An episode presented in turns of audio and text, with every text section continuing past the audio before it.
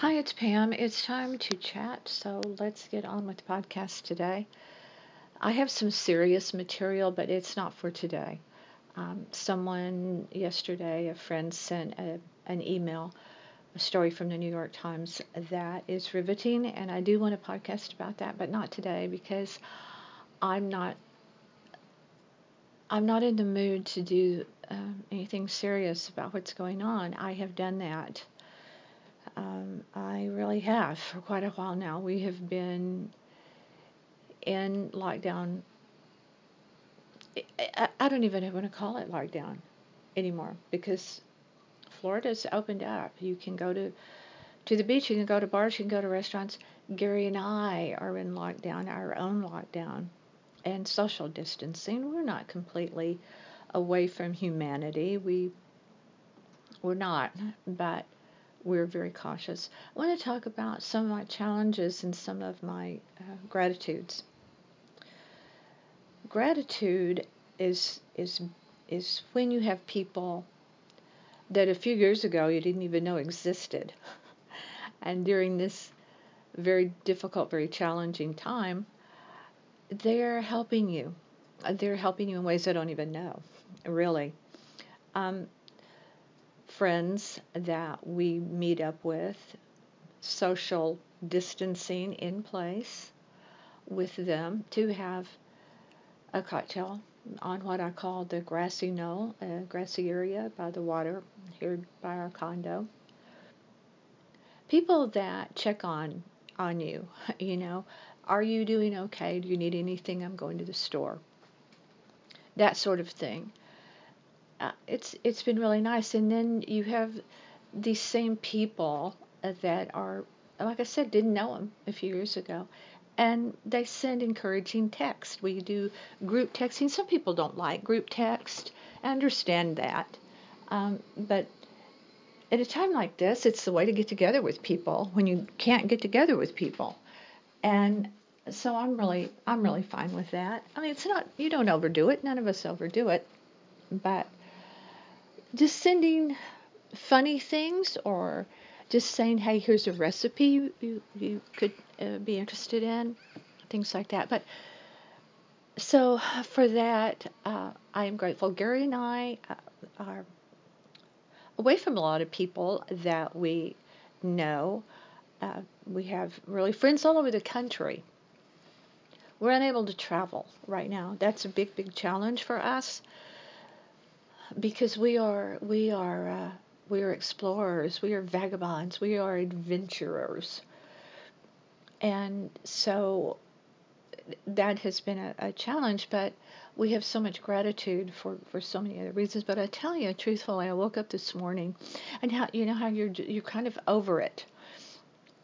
Uh, I'm Gary and I both, thankfully, are very much alike in that we work together as a team, in, really in, in a lot of things. That's not to say that we don't, uh, you know, we're not, oh gosh, you're great 24 7 kind of thing, but it's just nice when you both have the same kind of wiring in a lot of ways. In other words, we like to keep things tidy and clean and keep everything up. You know what I mean? And so every day I get out of bed, and the first thing I do is make the bed. My maternal great grandmother, whom I adored, and she adored me back, and I knew that she passed away. I was lucky to know her. you know, really many, many children don't get to know great grandparents, but she, uh, she passed away when I was nine or ten, but I have tremendously strong memories of her. Uh, she would say, uh, she didn't live with us. She lived with one of her daughters in Abilene, Texas. But she would periodically through the years, she would come and stay with her daughter, which was my grandmother, and then uh, my mother, which was her favorite grandchild, according to them. Um, and and she liked me a lot too and but she would say to my mom they would as i said the other day i always lurked around and listened to these adult conversations because you know women are you know they're talking about things that you may find interesting. And she would tell my mother about and my mother was a great housekeeper. Always kept things done in other words. And uh, you know keep your dishes always keep your kitchen clean Pick, keep your living room you know pick, picked up straightened up and always always always make your bed and then if anyone drops in because back in her day people did that. they would just, you know, drop. Well, I did it and with my parents too. It was like friends, family popped in. It was okay to do have it. It was okay to have pop-ins. And, uh, but and so I, maybe it's because I was around that, and Gary's mom always was, you know, keeping everything up. I don't know why we're like that, but we do. We keep everything done. We keep the trash emptied. I do laundry every single day. We never have dirty clothes. Never, never, never. Uh, if we're, you know, if we're home, uh, even when we're gone, we'll do laundry if we're gone for ex- extended periods of time.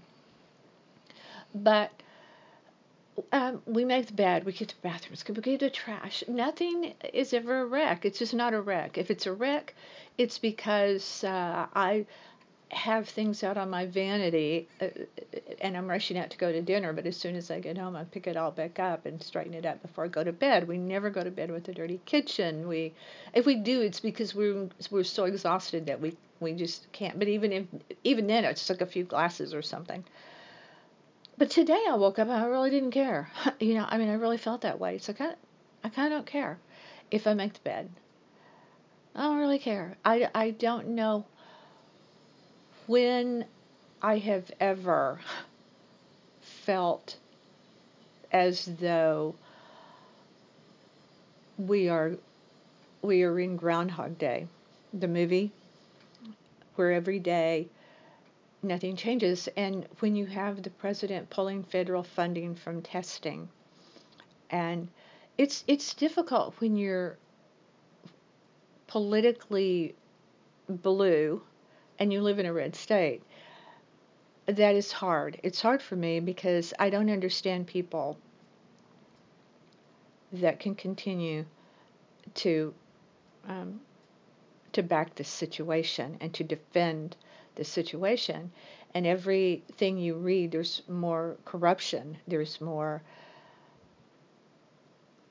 Mm, no longer the, the, rule of law doesn't apply. I, it's hard to it's hard to watch. it is hard to it is it is hard. I feel like I have cleaned out and organized everything I can. I mean that's really not true. It's like yesterday I I pulled down a, a, a, I have these little sequin containers in my closet that are they're flashy and they they look pretty in my closet and I have all sorts of stuff in them. And one of them contained uh, a lot of hair bands and, and, and things for hair and and all of my fascinators and I rearranged that but today I, I could do more cleaning of straightening of drawers and organizing and reorganizing and I looked in my all of my makeup and I have a, a ton of of moisturizers and, and serums and things like that. I if you know a product called Natura Bissé, um, all a, a, a, huge mixture of different kinds of, of things. I thought I'd need to organize them by product name. Um, my so-called high school best friend, um, I met her in our junior year, and we became inseparable.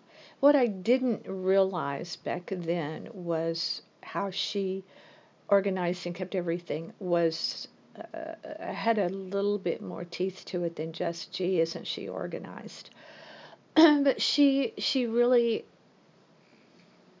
kept her makeup drawer completely perfectly organized she was the kind of person that in her closet never would you find uh, the, a, a black top with a white top. I mean, and I try to do that too because it's easier in my closet. Try to keep short things together. I mean, my closet, don't get me wrong, I don't it's not that I don't organize my closet, but she was just this fanatic about it. She's an extremely smart person and, and very superior too. That's why I call her a so-called best friend because even though we were inseparable, and I look back on it and I go, wow, you know, I I really let a, a lot of stuff she said slide, and I really shouldn't, and I wouldn't today. And I don't anymore. Hence, purging my my my Facebook and I distance myself now from things that things that people I should have a long time ago. But today is just one of those days. I feel like you get to this breaking point of I can't organize another shelf. I can't organize the the placemats again because we have been doing this since the middle of March. So I'm feeling that today. Gary and I have, have done a really good job of, of being there for each other and keeping each other entertained. With the, we find new recipes, we cook, we order things. I'm looking forward today to an order from Neiman Marcus. Neiman Marcus comes to the door. I don't even have to uh, bother going over to the store on Palm Beach. Um, how long will it even be there? Who knows? Everything's closing down, everything is going under. Um, and there is absolutely scant good news. There's a lot of good news in that I'm here, Gary's here kind of thing. So don't get me wrong, my gratitude levels are extremely high, but I'm allowing myself today. It's kind of like there was this um, radio host. You can look her up in Dallas.